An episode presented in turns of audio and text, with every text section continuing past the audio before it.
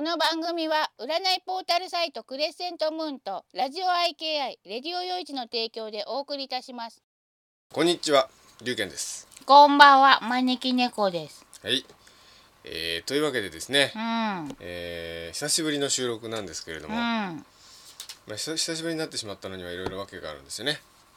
私らが怠け者だからいやいやいや、それもちょっとあるかもしれないですけど、まあ、他にもいろいろあったんですよね。そうだったえ記憶に ないなちえそうですか。まあいいや、えっ、とそれでょはっですね、とあのあれえだったよね何でしょうなんか撮影に行って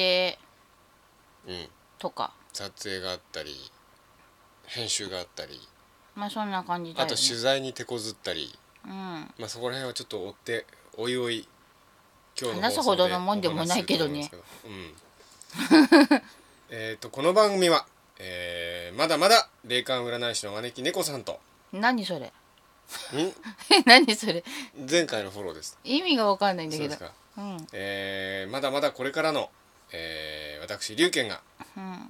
世の中の文化歴史芸術について独特の視点で語り合う番組です。うんで今日もですね、うんえーツイキャスにて生放送にて収録しています。うんで今日ちょっと眠くて滑舌が悪いかもしれませんけれども大丈夫だよ眠くなくても滑舌悪いあそうですねうんうんまあそんな感じでですね今日のテーマは一応オーラについてということでうんオーラについてお話ししたいんですけれども、うん先生オーラ見えるんですよねうん多分多分うん見えてるあれがオーラって言うならあれがオーラなんだろうからオーラ見えてるんだろうなっていう感じうんだってさええオーラとか言ってええ同じもの見えてるって確信持てないじゃんそうですよねうん私がオーラとして見ている色っていうのがうんあるんだけど、うんそれがオーラかどうかは分かんないし、うん体の周りにぼやーっと縁取りみたいに光が出てるのね、うんでもそれはねなんかね上からね蜜をねとろーんと垂らしたみたいにうん見えるのもあって、うんその周りが光ってる風な感じなのかな。でそれとは別な感じでこう光がうん色のついた光があるの。うんうんそうのあのん、色造がつ形色っついてうるのかな。色がついてる方の色っていうのは、うん主に頭の周りですかいや全身だよ人によってはいろんな出方してて多分それをオーラって言ってんだろうなーってなるほど思ってうんオーラの泉とかで「あなたのオーラの色は?」なんて言ってると「そうなのか」とか思って見ててう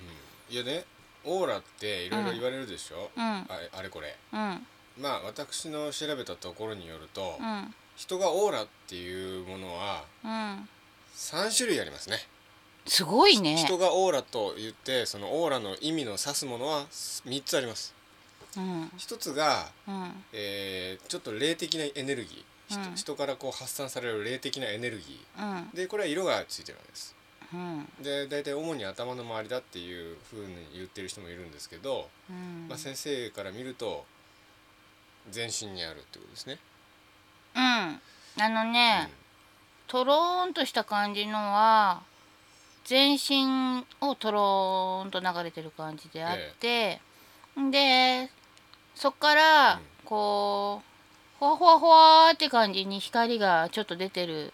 のねうんうんそれも似たような色なのそのとろーんと。うんでうんと場所によって色が違ったり、状態によってか変わるんだと思うんだけど。うん割と変化があるようなうん色のついた光っていうのがそれとは別に出ていてうんそれがどっから出てるのかわかんないけどうん全身出てる人もいれば一部分からしか出てない人もいるしうん一部分だけ欠けてる人もいるみたいないろんな見え方がするんだけうんどそれが色がついててうんバーって出てんのうん。で人によってはすんごく遠くの方までブワーっと出てる人もいるしちょっとしか出てない人もいるしって感じで。うんなるほ多分それがオーラの泉とかのオーラなのかなってど。思ってたんだけど、うんで、うんまあ、人によっては主に頭の周りだっていう人もいるんですけれども、えじゃああれ天使さんのさ絵とかにさ昔あった絵画のさうん頭の周りに輪っかみたいなお皿みたいのついてるあれあれかもしれないですね。例えばほら色っていろんな色があるわけですよ。赤や青や黄色や。うんですごく最も崇高な色が金だっていうんでよねへーだからほらあのキリスト様だとかうんそういうお釈迦様だとか偉い人は金のオーラが頭のから出てるからそれがああいうふうに絵で表現されるのかもしれないですよねえじゃあハゲの人とかがキーンと光ってるのはそれは物理的に光ってるので霊的に光ってるのではないのでうーんそ,、 まあ、それでですねうん話を元に戻すとですねそのうん3種類の中の、うんまあ、1つがそれです霊的なオーラで色があってうん人によっては主に頭の周りだとうん言,、言ってるんですけれども、うんまあ、先生みたいに全身だという人もいるというねそれがまず1つですね。うんでもう一つはあであのその霊的なオーラっていうのはうんその人のあの生まれ持った性格だとかうんもしくは今のその状態っていうんですかうん要するにその人の基本的な人格を表す場合とうんその時の感情や状況の影響を受けているものでもう一つうんこれは色があんまりない ないんだけれども体全身を包んでいるオーラうんがあってうんこれはその人の健康を表しているとうんでその人が健康な状態は何て言うんですか明るい暖色系なんだけれども、うん不健康な状態の時は暗い寒色系になったりうんそこの部分が欠けて見えたりするっていううんつまりこれがまあ要するにオーラの階層構造ですよね、うん霊的なオーラとそれから生命のエネルギーのオーラと2つ霊的なオーラってのがその頭のあたりにあるんだあという人もいるんだけど全身にという人もいる、先生みたいに、へうんええ私が言ってんのが霊的なオーラってどうしてわかんの要するにその色がついてるっていうからあー要するにその、うんその健康のオーラ全身をこう均等に包んでるみたいなそういうオーラは要するにその人の健康状態を表していてうん体の悪いところだけがちょっと暗く欠けてたりとかそういう感じだそうですよ。それと同じかどうかわかんないけどさ、え私なんか人のなんかが滞ってたりするとか、ここをしたらいいんだろうと思うところがええ点みたいに見えたりするけどえそれ逆に欠けてるかそれはらね点みたいに見えるんじゃないのうん、どうなんでしょうそれはあの要するに先生の場合は人のほら体のこう脈みたいなのが見えるじゃないで すか。え見えてないよみあ見えるとか脈感みじたるいなみたいなことをおっしゃるじゃないですか。あーそれは触んないとね、ようくんわかんないけどね、うんあ例えばなんか今ちょっと胆汁が出てるとかって私に対して言ったりするじゃないですか。あーそれなんかアピールしてくるから出てるど出てるぞっつって、うんうんでそれはオーラによってじゃなくて単に体の内部構造がちょっとパッと感じることがあるわけですよね、そうねイメージで伝えてくイメージるですね感じだから、誰かが伝えてんだろううんね、、だからオーラでなんかその全体をつ光が包んでいてか自分が欠けてるみたいなのはうん、じゃあ違うのかどうなんでしょ違ううのかなそれはそれで見えるんですよねうん、んそれでですねあともう一つは、その人の独特の雰囲気つまり彼はとてもオーラがあるとかうんうんこれはもう本当に単にそのちょっと威厳があるとか、うんなんかすごい存在感があるとか、うんそういうのを指してお彼はオーラがあるとかあの人はオーラがすごいあるとかって言うんですよね。うんこの3つだと思うんですよ。おこの世でオーラという言葉が使われる場合うんこの3つのどれかを指している。で霊感のない人がうん普段日常会話でうん彼はオーラがあるっていうのはもういわゆるその単なるその人の雰囲気を指している感じなんですね。ただあのこういうほら霊的なオーラですかうんこれがすごく強い人がいてうんそれをなんかこう漠然と感じてうん彼はオーラがあるなとかって言ってる場合もあるかもしれないですよね。うんなるほど先生から見てうんそのオーラが見える先生から見てうんやっぱりあの人が日常会話でうん「あの人はオーラがあるな」っていう人っていうのはうんやっぱりその霊的なオーラもすごくこう光ってたりするものなんですかね。うん大きいとは限らないけども光ってたりするね元気よくそうですか、うんうんうん、なんかね話してて一緒に話してて、その人がすごいとかそういうのもまああるのかもしんないんだけど、こう一緒に話してて元気が出てくる人っているでしょうん、そういう人ってなんかね元気なオーラ持ってんだよね。あーでなんかねおあの話してるうちにこう自分の多分出してるであろうオーラの部分の端っこと端っこがさうんこううまいこと合わさるのかうんちょっともらってくるのかもしんないなって思う。元気なオーラっていうのは何色なんですか、何色とかないよとにかく元気なのほら野菜を見てさうん、一見してみずみずしいかしおれてるかってわかるでしあーょそうですねあんな感じなるほど輝き方みたいな感じ、ね、そうなんんかさあのわざとらしいから、うほら回転寿司とかでもさわざとらしいからこれ霧吹きじゃねみたいなのあ んじゃんん、ありますね、そういう感じうん、本当に作ったばっかでみずみずしいのかわざとらしいとかカラカラとかわかんのなんかおうーんそういう感じで元気がいいとかよくなさそうとかう普通にだからあの病み上がりの人がさ、んうんあもうこれで治っていきそうだなとか、うんまだまだ用心しなきゃなとかお見舞いにと見見て思う時あるじゃんうんあんな感じに違いを感じるのうんうんうんちなみにですね、色っていうのはどういう色があるのかっていう疑問なんですけれどもう、んなんかですねうんこれはすごいバラバラですねあちこちで見ると、うん江原さんによると、うんオーラの色は12色だっていうんですようん赤紫うん赤金青緑黄色黄緑オレンジ緑銀青紫青紫だそうですうんでまた別のサイトでは、うんいやいやオーラの色は8色であるとうん赤オレンジ黄色緑青藍色紫白でうんそれに中間色と得意色を含めると21色になるんだってへえ多分ね得意色っていうのは銀だとか金だとかだと思うんですよねうんどうでしょう先生私に見えてる色はね、うん何色とか言えないと思うあまあ中間色もあるからあのねほらええあのパソコンとかのさ色のさグラデーションになっててこの辺りの色使いたいなってこうピンってやるありますねあのあの画面のさグラデーションになってるあれあんじゃんあのぐらいの種類あると思うようん、うん、じゃあもう割と無限にあると言ってもいいかもしれないそうね、うんだからね何色とか色鉛筆みたいなあんな感じで限定できないなうん なるほどうん、大体の人がそんで微妙な色を持ってんのねうん微妙な色うああ、ん大体いやもうのはっ人きりと赤とかオレンジとか言えないようなもう赤とオレンジの中間だとかいやもうそういういやこれは赤って思う感じとか、ええオレンジって思う感じとかあるんだけどうんやっぱね寄ってんのよねうん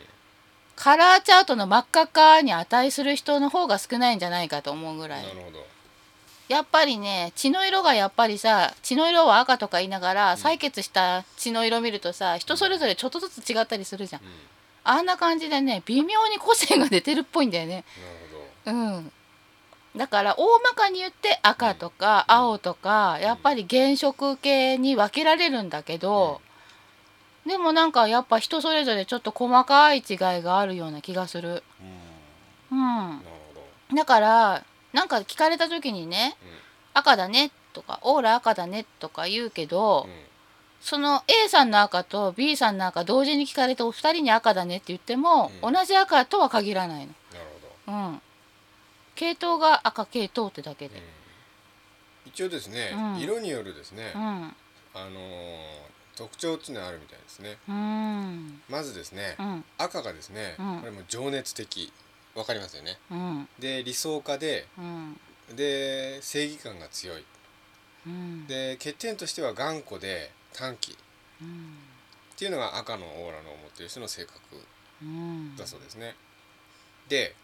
青がですねうん知的で冷静で現実主義うんで向上心があるうんっていう感じだそうですね。で黄色がですね、うんえーこれも陽気で朗らかでひょうきんだうんでちょっと影響を受けやすいというんうだからまあキレンジャーなんかよくしたもんですよね。ううんんであとオレンジがですねうんあの人懐っこくておっちょこちょいで世話好きで庶民的、うんうん、で緑が平和主義者で慎重でで一緒にいて安心感がある人うんであんまりあの欲がないうん無欲なストイックな人っていうのが緑うんあんまりいなさそうですけど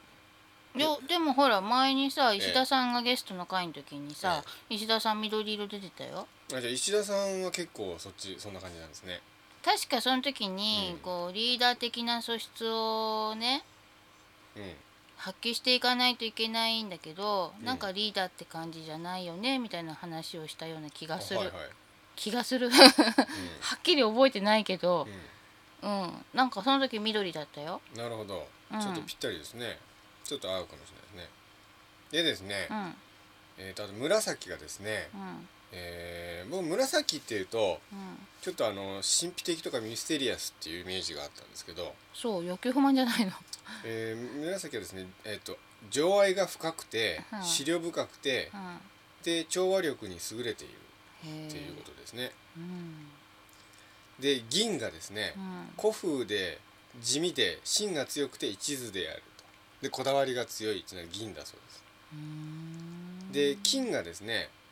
えー、最も崇高な色でうん英知発想力があり失敗を恐れないうんという話ですが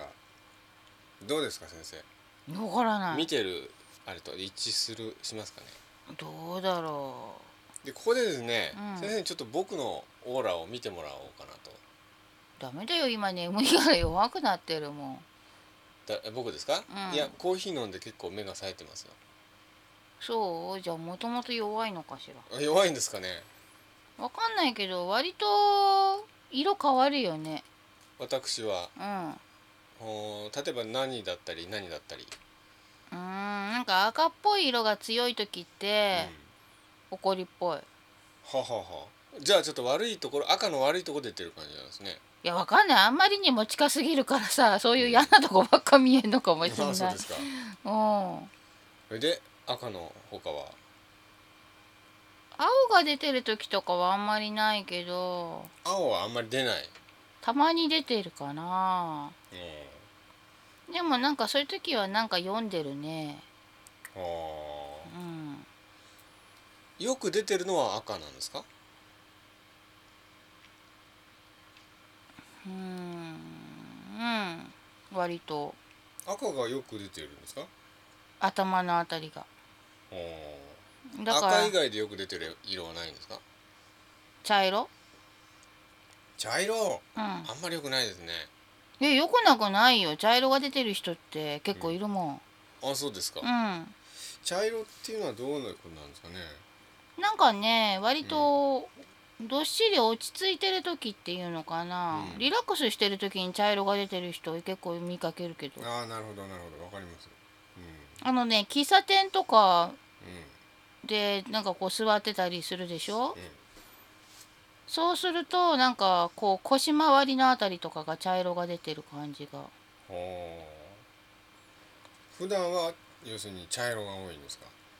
普段はね、青緑っぽい色うん青緑うんうん青緑なるほどでもあんまりり綺麗な色じゃないねあれじゃないの今さ、うんあんまり仕事とかもさ派手に頑張ってないからさ、うんいや結構頑張ってると思いますけどねそう見えないけどえー、仕事ばっかりじゃないですか毎日えだって私が見てる仕事してる人ってそんな感じじゃないもんうんやなんでしょうねバリバリ働くっていう言葉の感じとちょっと遠いからうんそういう色になってんじゃないの新陳代謝が悪いんだよきっと悪いです ねうん全然だって進まないですうんでもねきっとええか回転を良くすればさもんねあの色変わってくると思うよ私に見えてるオーラおこれがオーラかなと思ってる私に見えてるやつって状態が変われば変わるからさうんう生んまれ持ってずっとその色だったっていうのはあるのかもしんないけどうやっぱり状態がちょっと違うからさうだって石田さんはんうん最初にゲストに来てもらう時にさうあの石田さんのオーラこんな色に見えてるっていうのを書いたじゃんうあれとその後緑色が出てるねって言った時はなんか見え方違ったもん。ん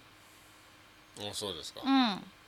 だからやっぱりね状況が変わったりとかさいろいろ変わってくじゃん。うん人って成長したりさうん後戻りしたりししながらさうん行くじゃないうんそれによってやっぱ色変わるんじゃないのかな。でこうよくですね巷にですね、うんオーラ写真の撮影をしてくれるところがうん、あるんですよね、そうそうで今回ですねあの企画倒れだったんですけどうんどっかでそのオーラ撮影をしてもらえるところに行ってそうそうそうオーラオーラ写真の撮影をしてそれが実際に招き猫さんが見れる見るオーラの色とうんどう違うかっていうのをやろうとしたんですねそう。寸前にね私がどう見えてんのか書いてそうですねでその直後に行って撮ってもらおうとねそうなんです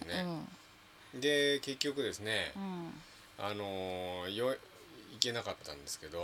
ちょっと残念だったよね、うんまたの機会にねちょっと妨害が入った感じなんですよね。そんな感じするうね、ん、あの行こうと思ったのになんか行かせないような力が働いてるみたいな感じで、うんまあ、何だったんですかね。うんで何でもですねう、んオーラ写真っていうのはうんアメリカの某企業がなんか作ってる機材みたいでうんなんか2つの会社があってうんその2つの会社のどちらかだそうですね大体が。へええじゃあその2つの会社が取るのは同じものなのかなでどうなんでしょうこの2つの会社ただですね日本で出回ってるのはほとんどこの中のこのうちのどっちか片方の会社の製品でへえあのほとんどどこ行っても同じだすらしいということですようー。んでですねうん原理はですねうん人間の体の中を流れる微弱な電気信号をセンサーで読み取り読み取ってうんそして得られたデータをもとにコンピューターグラフィックで要するにその色を作るんですって。うんやでっぱそれりとは別に、うんうんあのその人のただの写真を撮って、うんその2つをグラフィックで重ね合わせるうんだからあのできた写真って人のこうす写真普通の写真にうん色がぼーっと周りを取り囲んでるみたいに、うんその写るんですけどうんそういうふうに写るんじゃなくって、うんあくまでも重ね合わせてるだけなのでうんでしかもそういう色が撮影できてるわけじゃなくって電気信号を読み取ってそれを色に変換してグラフィックを作ってるっていうことなんで。うん実際そういう色ができてるということではないみたいですね。うんまああれですね今回あの収録が遅れた理由も結構これが半分ぐらい理由があってそうだね最初に行こうとした日がなんか具合悪くなって行けなくってで都合と合わせたら8月に入んないと予約入れらんなかったんだよねそうそうそうそういえばさ、うん昔本で読んだんだけど、うん薄暗いねろうそくだけの光みたいなところで、あの目をちょっと細くして、うんぼんやりとした気持ちで手とか足とか体の一部を見るんだってうんうんそうするとぼややーんとなんか光が出てるのが見えるんだって、それがオーラだって聞いたあ、うん読んだ本でそうなんですよあの オーラを見る方法があってあのー部屋を暗くして これも前にも前にも言いましたよねあのー新聞がやっと読めるぐらいの暗さが一番いいそうですうんでその暗さにして、うんで背景は黒い方がいいそうですねうん黒い壁をバックに自分の手を見るんですってでその時にあのやっぱり見るのもコツがあってよくあの 3D の絵を見るようにうん視線をちょっとずらしてうんぼーっと見る感じうんそうすると手の周りにぼーっと色がついてるあの色じゃないオーラが見えてくるっていうねえ私もそうやってさ「ん本当だ」とかって同じ感動を味わいたい、いやもう先生デフォルトで見えちゃってるからしょうがないですねやだいやただですね同じ感動を味わいたいよその場合でもですね、うん見れるオーラって無色なんですってはあで要するにそのお色付きのオーラっていうのはほ見れ見れる人ってめったにいないんですっへえてで無色のオーラだったらちょっとコツをつかめば割と普通の人でも見れるようになるんだけれどもう、ん色付きのオーラはなかなか見れないんですってうんでも見えるようになるんでしょだからこの方法を使っても見れるのは無色のオーラだけなんですっでてもなんかオーラを見るとかいう本出てるじゃんそれはね色付 きですかうん読んでない読んでないですけどうんでも割となんか何年か前に出たんでしょうーんあそうですかうんまあ相当特殊な能力ない限りは見れないんじゃないえじゃあ色付きのを見れるような訓練とかないのどうなんでしょうねそわかんないですけどうんそういえばさなんか割とこ後輩とかもさなんかそういうふうに言ってたの、うん薄暗いところとかでね人を見るとうんうんオーラが見えるってぼやーんと周りが縁取りみたいに光って見えるっていうの。うんで話を聞いてみると、うん私が言ってるそのとろーんとしたのの周りの光のこと言ってるのかなと思って、うんうんそしたらやっぱりねその後輩が言うには、うんやっぱり人の状態によってところどころ欠けたりとかう、んあと変に腫れて見えたりとかなんかいろいろあるらしいよ。ううんんうなんるほどうんあそれからですね、うんなんか豆知識なんですけど、植物にもオーラがあるけれどもあるある植物綺麗だよ。植物のオーラは白一色だそうですようーんそんなことないよ。なんかあのちょっと黄色を帯びた白だけなんですっそんなことないよ。て違いますうん。植物でもなんかあの他色がさあるんですか前にさ池上梅園にいた時、はいこの木ちょっと病気じゃないかなって言ったでしょはい明らかにええいつも出してる色はこういうんじゃないよねっていう感じになってたもんあーでも色ってどんどういう色なんですかうーんなんだろうちょっと古くなった血みたいな色赤っぽいんですかサビ色みたいなおーだからやっぱりね、うんあの一生懸命ねアピールしてんだよ具合悪いぞってあーなるほどあとなんかこう受粉する時期、うん植物にも恋の季節があるじゃない、うん結婚の季節が、うんそういう時になるとやっぱりね華やかな感じになるから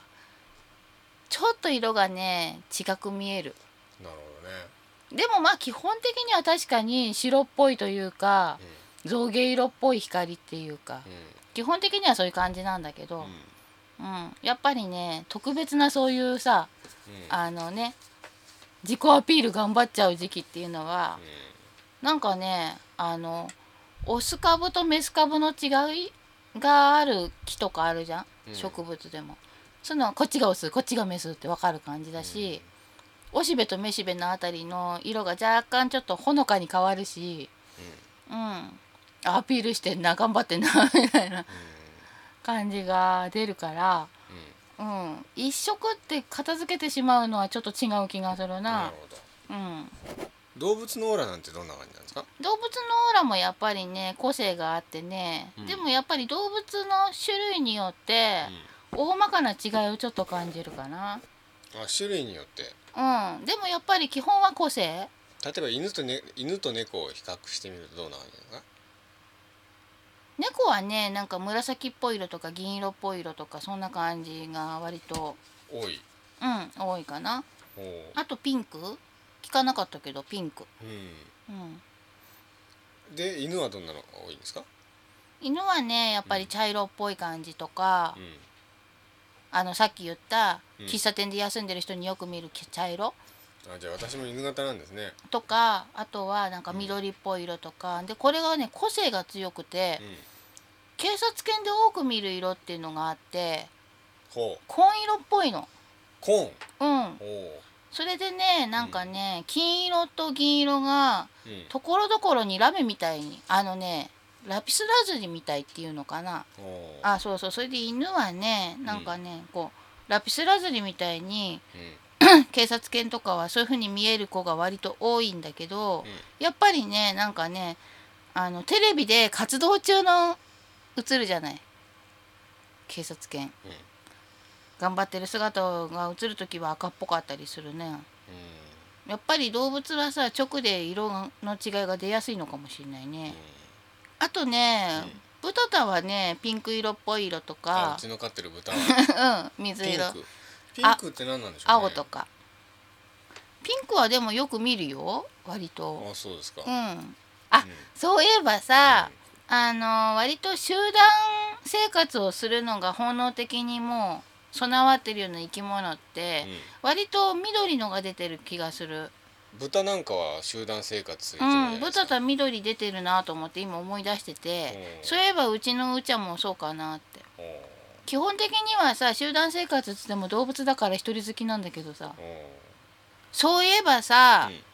あの鏡を毎朝起き抜けに見て、うんこう表情いろいろ作ってみるうんとうんあのー今日しっくりくる表情っていうのが分かるっていうおねうなんか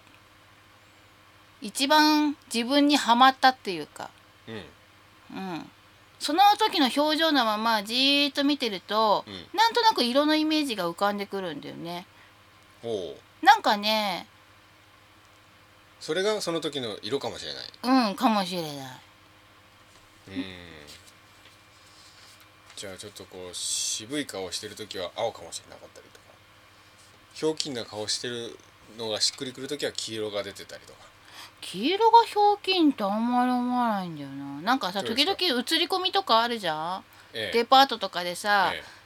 綺麗に磨かれちゃったなんつうの壁とかに自分が映っちゃう時とか、はいあんなことでもないと私自分のこと見ちゃう時あんまないんだけど、うんなんかそういう時に自分をたまに見えちゃって、うん黄色割と出てるよ。あま招き猫さん本人うん、ご自身は黄色のオーラが強いんですか、強くはないけど出てるよ基本的に黄色が混ざってない日はないんじゃないかなじゃあぴったりじゃないですかえー、でも私ひょうきんじゃなくないだって私ひょうきんだと思いますけど子供の頃将来の夢はキレンジャーだったから うんよかったじゃないですか、あんな感じにはなりたいとは思ってたけどもうん多分自分から遠いから理想だったんじゃないかといえーでうも先生がひょうきんじゃなかったら誰がひょうきんなのかっていう感じもしますけどねえーなんかでもなんかでもあでもあそうかもじゃあですねタレントとかあげればよかったんじゃないタレント、ねえじゃあタレントのさ一人ずつ画像検索とかしてさうん誰誰でも知ってそうなタレントだったらうんなんかあーって納得するかもしれなかったねうん、もう時間も迫ってるけどじゃあ一人ずつタレントあげましょう先生の、えはい、今からネットで検索すればいいじゃないですかうんじゃあ先生一人あげてください誰でもいいよバッと画像見せてくれれば最近の最近の うんうんじゃあちょっとラジオ聞いてる方誰なんか言ってよ誰がいいで すかね、閲覧3人とか言ってその3人が発言してくれるのかな、うんうん、僕最近テレビ見ないからわかんないんですよね芸能人とか有名な人、有名な人だったらいいんじゃない有名な人誰がいるんですかねあじゃあ YouTube 見ればいいんじゃないですか、あ誰もが知ってるで思い出したけどさ、えあの「紅白」では装置のようになってしまうさ鳥の人物とかはえ、ん紅白で小林幸子だ小林幸子と小林幸子さんか、うん、幅広い年齢がみんな知ってない 小林幸子さんでまずは小林幸子さんからいや別に小林幸子じゃなくたって最近のってあるの最近のどれが最近かわかんないからわ一か番んない上ねから上でいいんじゃないですかええああこの人銀色っぽいのがね、はい頭顔のそばに出てるっていうの銀色うん古風あ頭のさすが方はね頭の方は赤っぽくてあで頑も固青も出てるかな知的うんあーなるほど強いですかオーラはそうでもないけど、うん私の印象だけど、うんこの人歌ってる時そんなにオーラ強くないのあ歌ってる時はあんまりオーラが強くない、うんだけどなんかトークとか、なんかそういう時になるとバンバン出るのあ強くなるわけですね、うん、だからあー私は個人的な解釈だけど、う歌に入ってるからうん自我が出ないのかなって解釈してるんだけん、ど、あなるほどね、うんもう歌ってる時はもう無欲無心みたいな、そんなう感ん、じわかんいないけどなんかそういう感じなのかなってうん勝手に解釈してるんだけどね。なるほどうんトークの時はものすごいよなんか喋ってる内容によって色がすごい変わって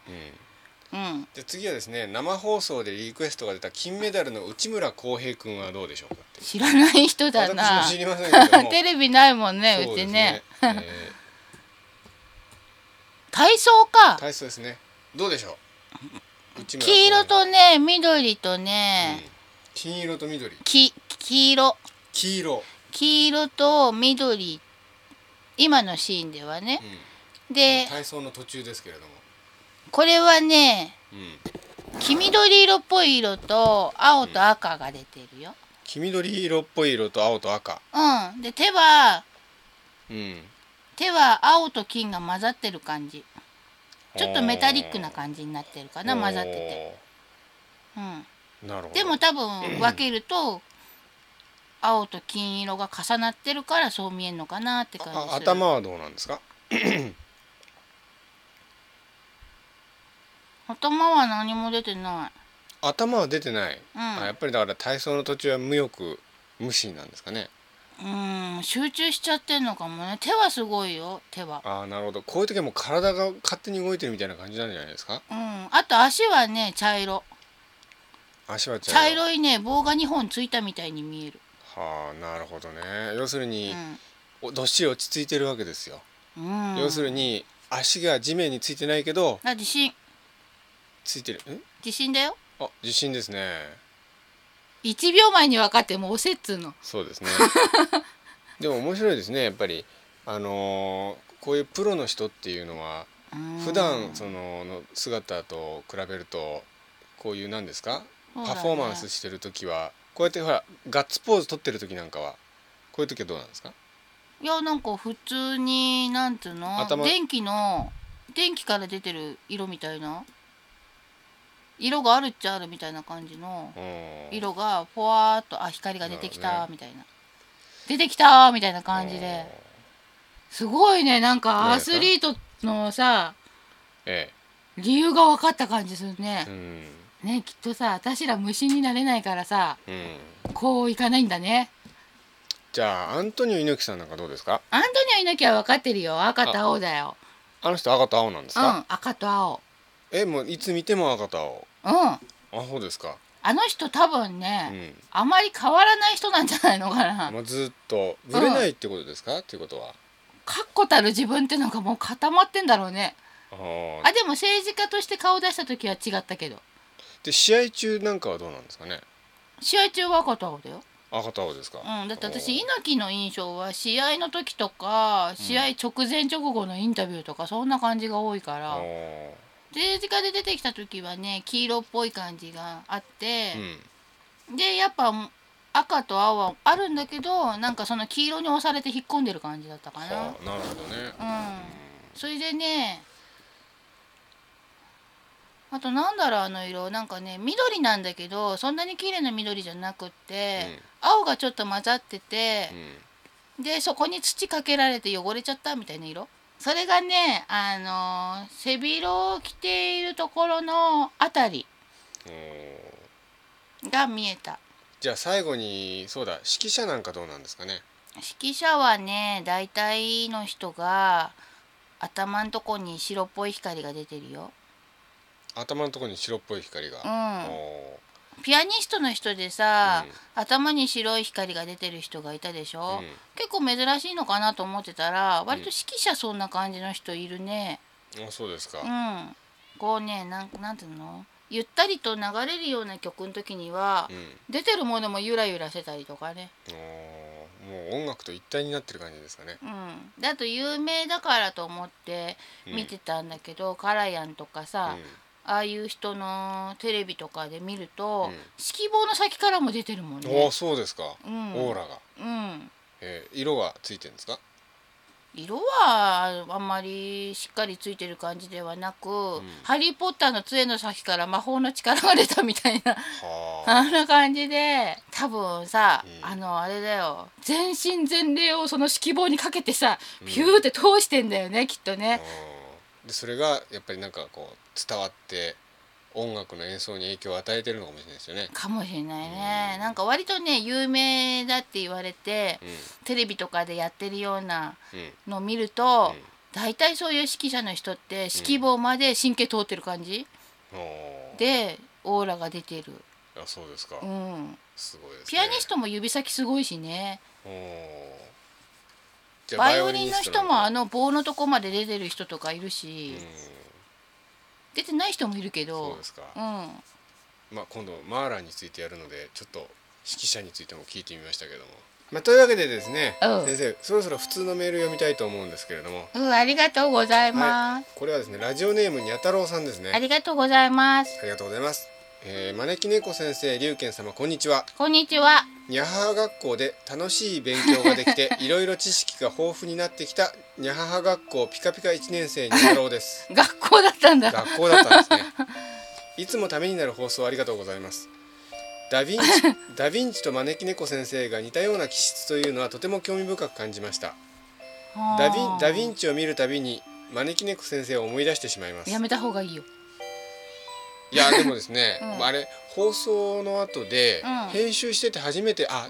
おっしゃってた意味が分かったんですよそうなんだうん要するに何かをこうやり始めるともうそれに集中しちゃってでその後でちょっともうちょっとここのところを調べたいなって言ってだんだんこうそれていくんですよねそうなんだでそれていくとそっちの方に今度集中してっちゃそうっなんだよてでまたそこからまた枝分かれしてってこっちにって言ってどんどんどんどんそうそうそそうのやりかけの途中のがどんどん増えてってそう別のところにっていうのはあなるほどそういうことかと思いましたよ。でもう一回戻ろうと思う時にうは、ん、多分ね情勢が厳しかったんだよこの時代はあ、ーはいはいはい。私は戻る気にないればや戻れなるるんほどだとろ思ういけどましさ、た要するにダ・ヴィンチがこう未完成の作品がすごく多くてうん、で幅広くいろんなことに才能を発揮したっていうのはなるほどそういうことかと思いましたようん、うん、 なんか先生確かにそういう方です よ続きを見たいと思います、えー芸事やうん、あらゆるジャンルアーティストの方々などはうん、お師匠様がいたりうん、尊敬する人の作風を真似たりしながらうん、自分の個性を培っていくのかなと思いますが招き猫先生やうん龍賢様は占いであったりまたアーティストで活躍される活動される時の作風などは先生について習われたり尊敬する誰かを誰かを真似たりされていますでしょうかそれともインスピレーションが降りてきたりという感じなのでしょうかという質問なんですけどうん、え、私は占い師として聞かれてんの？うーんアーティストとして聞いてくれてないのでも占師はあ のあれですよねアーティストとして聞いてくれてないのうんアーティストとして答えられたらいいんじゃないですかうん、アーティストとして影響を受けた人、う影響を受けた人。ん、師匠はいないですもんね、うん、師匠はいないし、画風も全然真似てないし、うん影響もそんなに受けてないけども、うんイラストレーターの永田萌絵さんっていう人がいて、うその人のはお布団とかハンカチとかノートとかいろいろグッズを持ってたぐらい、んうんあんな感じが好きで。こうどの作品を見ても愛情があるんだよねうんおう絵からねなんかそういうものを感じるのね、おううん、だから自分もそういう風に見てる人が何かを感じてくれる作品を描きたいなって思ってたの。で最初はメニューを描くとかそういうのを依頼されてうんうんでそこのメニューを書くんだけどまずお店の雰囲気とかそういうお店のご主人の気持ちが伝わるようなメニューの挿絵を描こうとかそういうのをすごく意識して描いたりしてたしアクセサリーを作る時も使う人がこれをつけてるとなんとなくこんな気持ちになるって例えばいつも元気が欲しいって望んでるような人はうんうん元気優しい気持ちになりたいと思うんだけどついついこうトゲのあるところが自分で見えて嫌になっちゃう人とかには優しい気持ちになれるようなデザインとかなんか持ってる人をちょっとちっちゃな幸せ感みたいなうんになんかね感じられるようなうんものを作ってあげようとかあとは木彫りとかだったらやっぱりそれをもらった人がまあ、飾ってくれるとは限らないけどもさ、うなんかその木のぬくもりをこう感じるようなうんものがいいなと思ったり、うんそんな感じで作ってるかな。あうんと、心構えですねそうあと好きな曲とか聴いててもやっぱりメッセージ性が高いというかうんそういうものが多かったあかそうらいう好のが好きなんですねきなんじゃないのよねなんか多分偶然おううんだからあ私のやりたいことはきっとそこなんだなっていうメッセージのあるものっていう、うんうん例えばさこの曲を聴いて元気になってもらえたらと思って作ったとか うんうん多分後付けなんだろうけどさなんかそんな感じで聴いた人が元気になってもらいたくて作ったとか音楽とかね、うんそういう風に言ってたりするっていう、うんあ私がやりたいのそこなんだなっていううんだから曲を作る時とかもうんだいたいなんかうんこれを聞いた人がこんな気持ちになってくれたらなって思ったりして、うん最終の仕上げしていくう多分んね、なる私の芸術活動の全ての原点はチャップリンの映画でほどね言いたいことはこうやって伝えればいいんだっていう目覚めたところがあって多分ね芸術活動って表現なんだなっていうう、んうん、そういう目指す目ざ目覚めたきっかけになった人ってありますよねやっぱうり、ん、そうで永田萌絵さんの絵絵と絵がうん全てに愛情を感じるっていうか温かみを感じるしうんうん、中田萌さんうんなんかねそうね、ちょっと商売に走ったんじゃっていうような時もうかんあったけどでもやっぱりなんか全てにやっぱり愛情を感じるのんね、心の大きさっていうのかなうん、でちょっとした遊び心がいつもある感じがするの。かっちりまとまって枠に入って世界が出来上がってんだけどうんちょっとした遊び心をその中で感じるっていううんそれがああいいなと思ってうん自分の作品にもそんな感じをねうんうん入れていけたらなみたいな占いのことも言った方がいいのかな占いの師匠とか影響を受けた人いるんですかいないよいないんだけどう占いはあの本を読んでうんうん満足して何かすごく学んだ気がする時があるでしょ大体私の読む本ってこのぐらいの厚さみたいな厚さがあって、値段の価格帯も大体このぐらいっていうのがあってうん自分の占い鑑定結果はそれに比べてどうかっていうのをいつも物差しにしてる、うんうんなるほど読み返した時に薄いなって思ったらうんなんかもうちょっと入った方が読んでる人もなんかこう納得いってくれるかなとかそれが指針になってるみたいなことですそうそねうそうそうそなるほうんどではですね続きを見たいと思います、うんえー、海開き山開きいよいよ夏が始まりますね、夏だえー、招き猫先生龍賢さんはお好きな季節はありますか全部の季節が好きなんだけどうん、、夏は苦手うん、体がついてこない私は夏が一番好きですねあと台風シーズンも古傷が痛んで辛くって春は神経症が出るうんしなるほど秋が一番元気かな秋冬が一番元気なんだけどでも季節の好き嫌いで言うと全部の季節が好きうん食べ物で一番好きなのはスイカだし、うん続きを見ます、うんえーもしまだアイアイデア募集されていましたら、うん、えー CM だったところのエンディング前に何か良いつなぎはないかなと考えてみました招き猫先生のミニコーナーなどはいかがでしょうか、うん、ミニコーナーうん、例えばいつ例えばいつも招き猫先生に聞いてばかりなので逆にいろいろ教えてあげたりするコーナータイトルは「猫の耳」「猫の部屋」などなど猫の耳そう先生になんか教えちゃおうみたいなコーナー教ですえちゃおう、えーいしい池上彰に教えちゃうみたいなコーナーありましたけど、うん、じゃあ私今すごい旬な話題があるよなんでしょう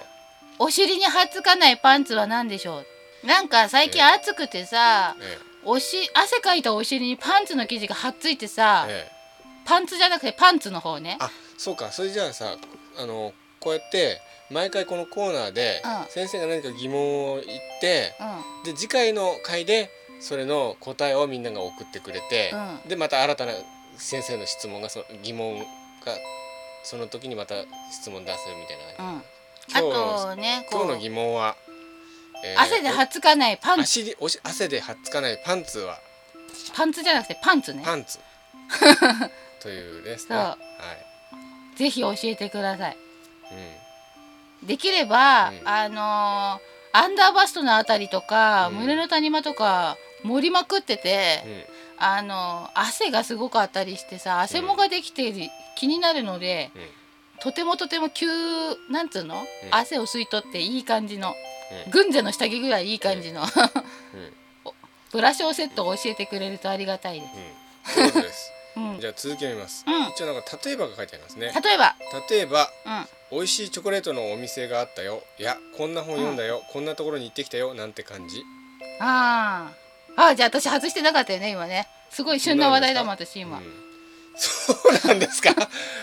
えーとじゃあ続きを見ますまたこんなのもタイトルはにゃははワンポイントアドバイス内容は何でも良いのでワンポイ、うんワンポイントアドバイスのコーうんナー例えばば今年の夏は暑いかもなんて感じあまたはタイトル招き猫のちょっといい話ちょっといい話のコーナーなどなどーえー、難しいねうんちょっと嫌な話ならあるけどちょっと嫌な話最近うちの猫が手柄を見せたくて虫をひっつかまえて店に来るんだよねそううちに ねセミょっと嫌なが話落ちてだよるねコガネムシ落ちてるそそうれからあのゴキブリ落ちてるみんな猫の仕業ですよね 子猫たちがね大人になったという大人の階段を登りましたという自慢をしにさいろんな獲物を持ってくるんだよね店びしに。で、えー続きを見ますうん12分ぐらいのコーナーがちょいどちょうど良いテンポかなとコーナーの終わりは次の掛け声エンディングという感じです思いついたまま書いてみましたすみません、うんそれでは暑い夏に一服の清涼剤ニハーカフェまた楽しみにお待ちしております長文申し訳ございませんおお読みいただき誠にありがとうございますそれではまたまたということで丁寧な方丁寧なね方ですがやっぱこの丁寧さ大事よねと、りあえずあのお尻に貼っついたパンツ、うん次回募集しますぜひ次回募集、はいつ次うのか今すぐ知りたい いやでも,、もまうあ、メールかもそれってだ感じとねコーナーにならないですから、 そうだよねね そうだよ今ね答えちゃったら次回どう するんですかね次回使ってみた感想を、はい次がですねうんアートヒロさんですねありがとうございまあすりがとうございますえーこんにちはシンセントファンゴッホと同じぐらいパブロ・ピカソが大大大好きなアートヒロです私もピカソ好きですじゃあ今度だピカソについてもやりましょうかピカソといえばさ、え絵の感じって確かにピカソかもん今思い出したあのほらえあ影響を受けた人うんあのねピカソってうんうん晩年に言い残した言葉でさ、うんやっと子供の絵の絵が描けたっ子供の絵てうんあやっぱりさあわかるって気がしたのーそうですよだって僕うん昔、あのパリだったかなスペインだったかなピカソ美術館に行ったことがあって、うんうんそこはあのピカソの有名になる前の子供の頃の絵ばっかりがあるうん美術館だったんですけど、うんもうね子供の頃からめっちゃうまいんですようんだからなんかわかりますね大きくなってやっと子供の絵が描けたみたいなね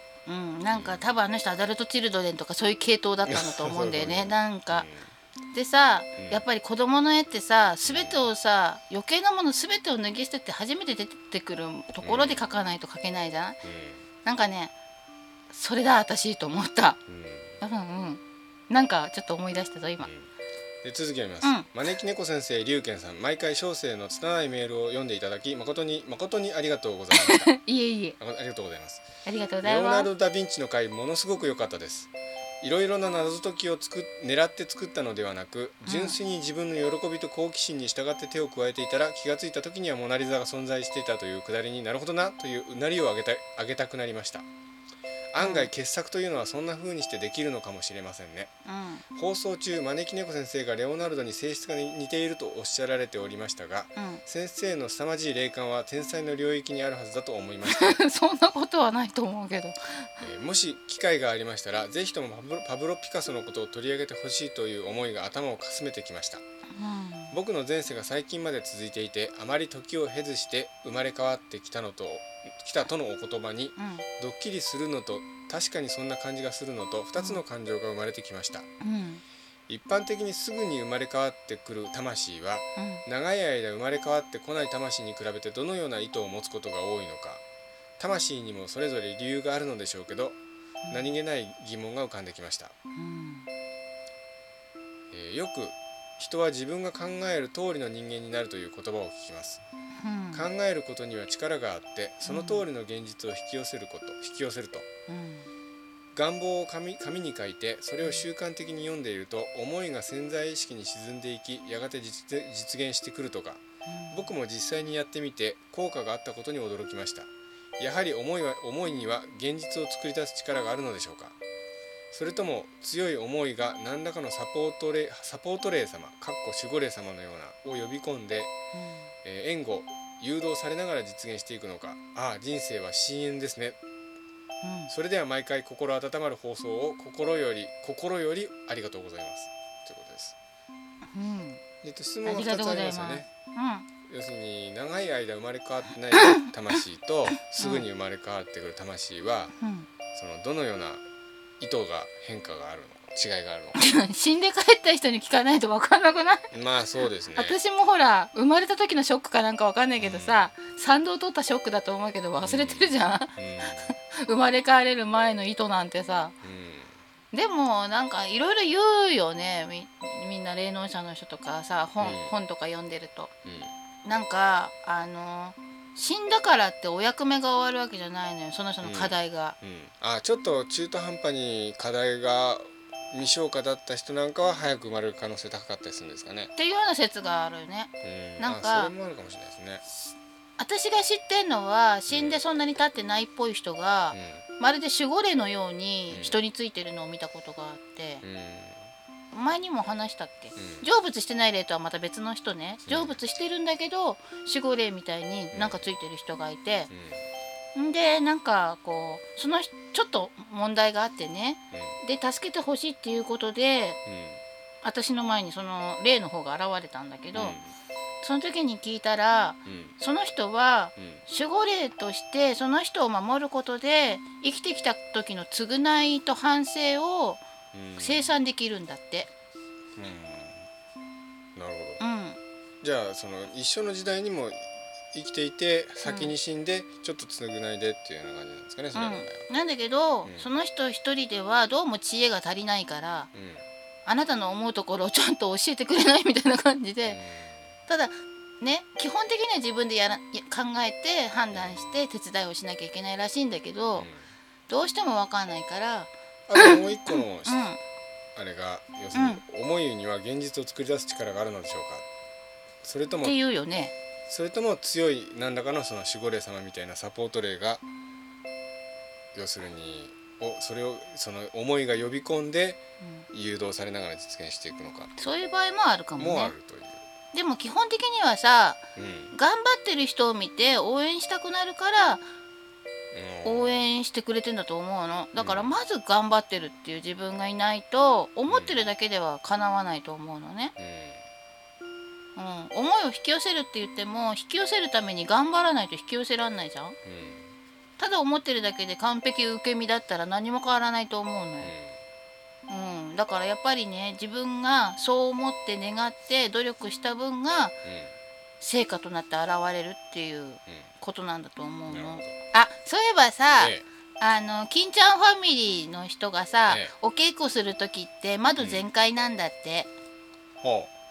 うなんで金ちゃんが頑張ってるところをお天道様に見てもらってうん応援してもらおうっていう、はあなんかいい話ですねえ招き猫のちょっといい話でいしたやいや金ちゃん のああそうですね金いいことしてるの金ちゃんだからえーじゃあですねさとりさんのメール読みたいと思います、ありがとうございますありがとうございます、えー、招き猫先生龍賢さんさとりですえー第71回無題の時に私の血液型 AB 型の私の性格についてアドバイスくださいましてありがとうございましたまた、うんお礼の連絡が遅くなっており失礼いたしましたいや俺の連絡なんて別にね後日談は楽しいけど、ですねうこんこの1ヶ月半は怒涛のように忙しく全く時間が取れずにおりました、先生の指摘かなり当たっていますあらま、コミュニケーションが精神的な浮き沈みを左右していること、うん、頭で考える時と感情的になる時のバランスが悪いというのはかなり当たっていますうんしかもこれらはあまり自分では意識できていませんでしたうんコミュニケーションを断つという意味ではお客様がいらっしゃる以上はできない点もありますうん家内との関係においてはあまり期待をしないよう心がけていきたいと思いますうん確かに期待することがない時の方がうまくいっていますうんまた家内も悪いところばかりでなく私のためにかなり気を使って食材を揃えて料理してい、えー料理、えーしかも研究して和食を作ってくれたりしていますうん一方的に悪いところばかりでもないですうん私も感情的になることがあり口論の中で大喧嘩になっていますうん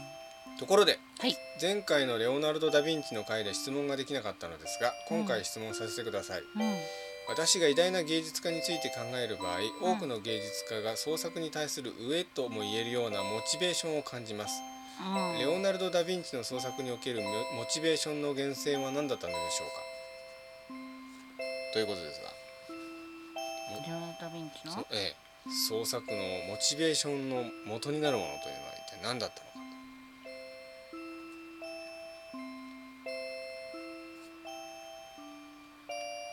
喜びだと思うな喜びそれは作る喜び、それとも完成したもの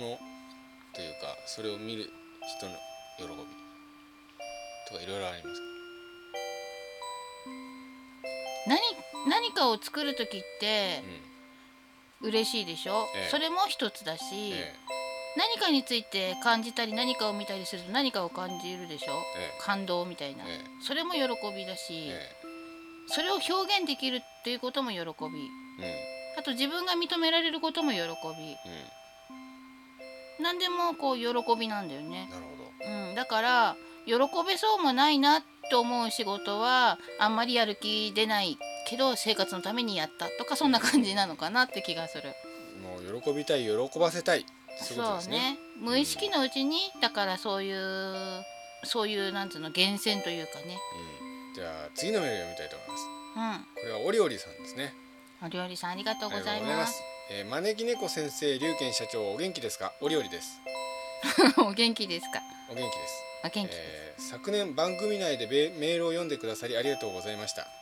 そのいえいえその時に招き猫先生が「あなたは前世前世でも通訳をしていたし仕事は通訳が向いている」と言ってくださったので嬉しく思いうん通訳の仕事をしたいなと思っていたらタイミングよく依頼が来て現在通訳の仕事をしていますよかおおよかったですねったですうねん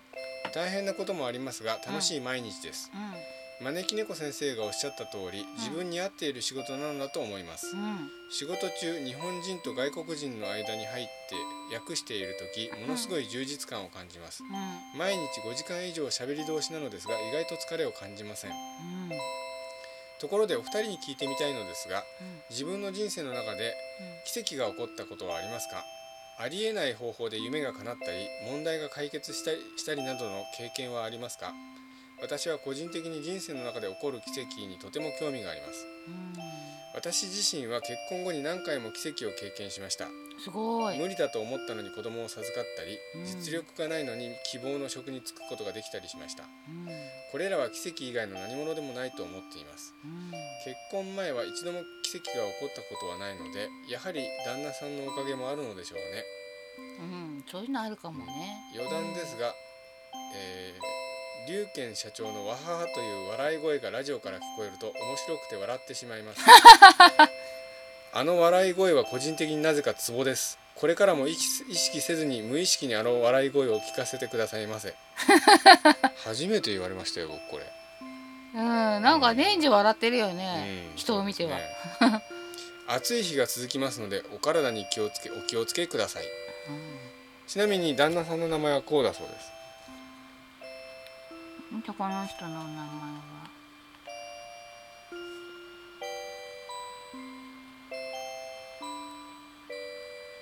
本名を書いてるってことは何か言ってほしいんでしょうね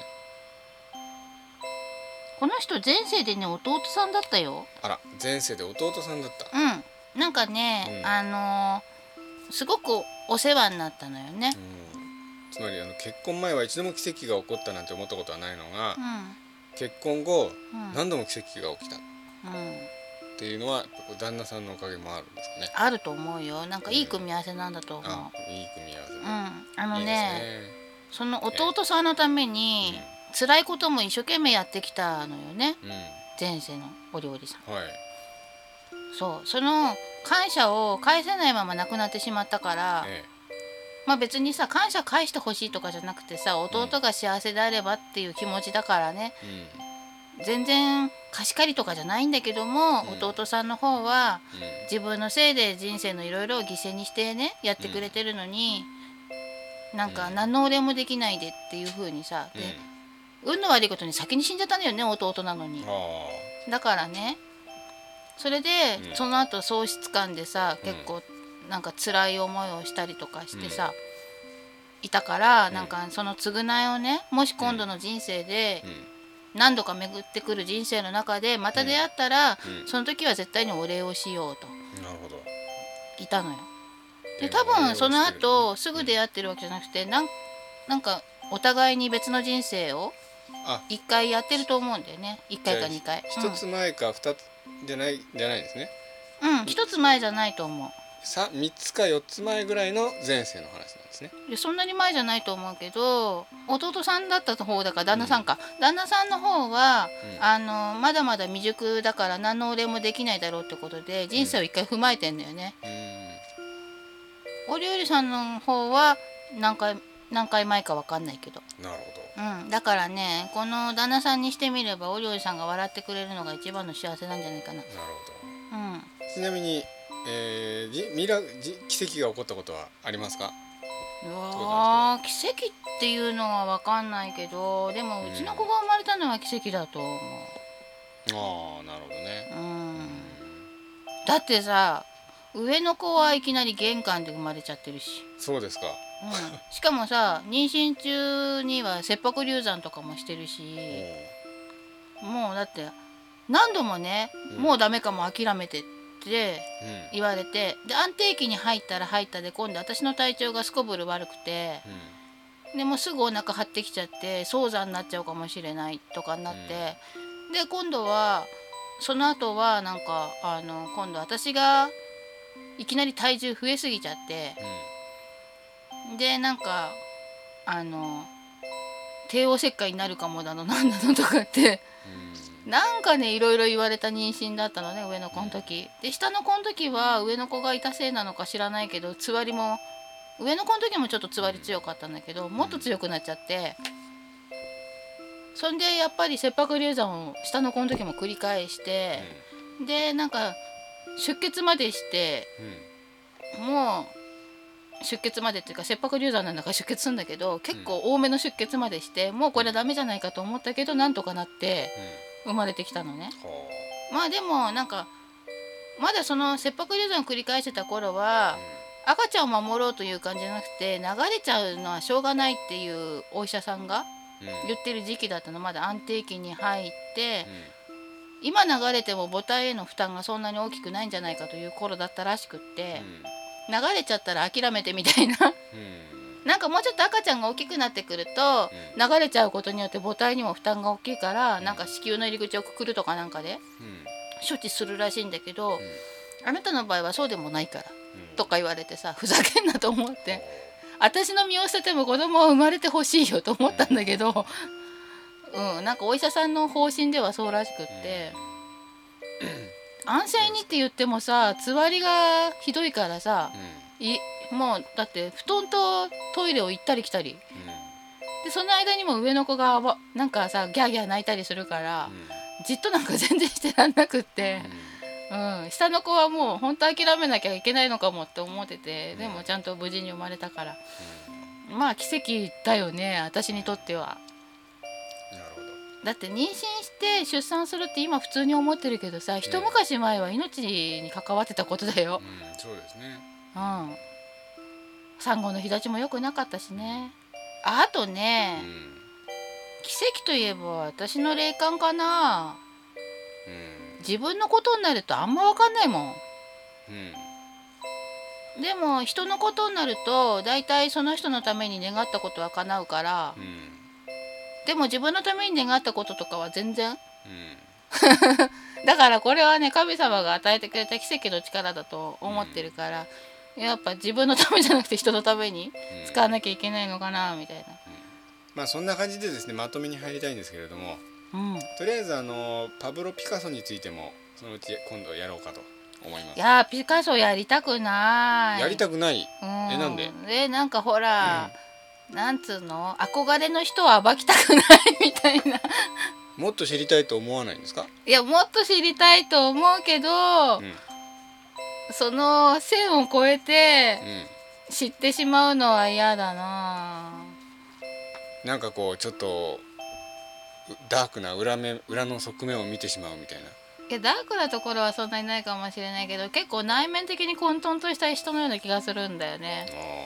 なああそうですかうんうんだから作品の一つ一つに焦点を当ててその頃の時代を追いながら、ピカソのことを見ていくと、うんダークで黒歴史というかね見てしまうんじゃないかと思うとさ、うんちょっとね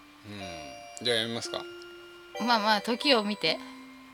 うあるでしょなんかそういうの。んまあ一応じゃあ、ねアイドルの裏面知りたい知りたいですね嘘うん怖いもの見たさでえでもそんな人かとかさあの人も凡人かみたいなそういうの知りたいですね知りたいんうだ、ん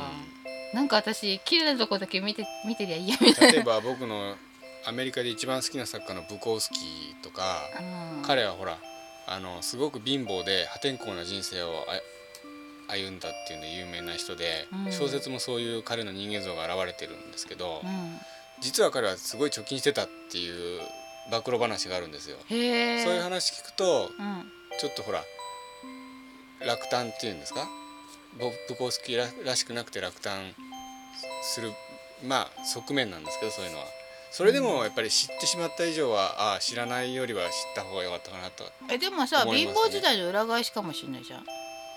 だけどその堅実ってところがおかしいあのそのブコウスキーらしくないんですよああ、要するにあてもなくアメリカ中を放浪しながら貧乏な職について汚いタイプライターで小説を書い小説とか詩を書いてっていうイメージと堅実に貯金しててるっていうイメージはやっぱりその反反するわけですよねだかららある程度彼はそのそういう人間像を自分の中で作っていたっていうところがあるんですよね。度うんでいいことがあってもいいこと書かないで悪いことがあると悪いことばっかり書くあーですよねうんうんうんだからだけどやっぱり知ってしまった以上はああでもやっぱり知らないよりは知りたかったなっていうそれもまた一つのあたそう新たなさそういうものか驚きというかさ面白さじゃないですか。うというわけでお相手は龍賢とん招き猫でした。というわけで皆さんは次回 またまた。またまたこの番組は占いポータルサイトクレセントムーンとラディオ IKI レディオ陽一の提供でお送りいたしました。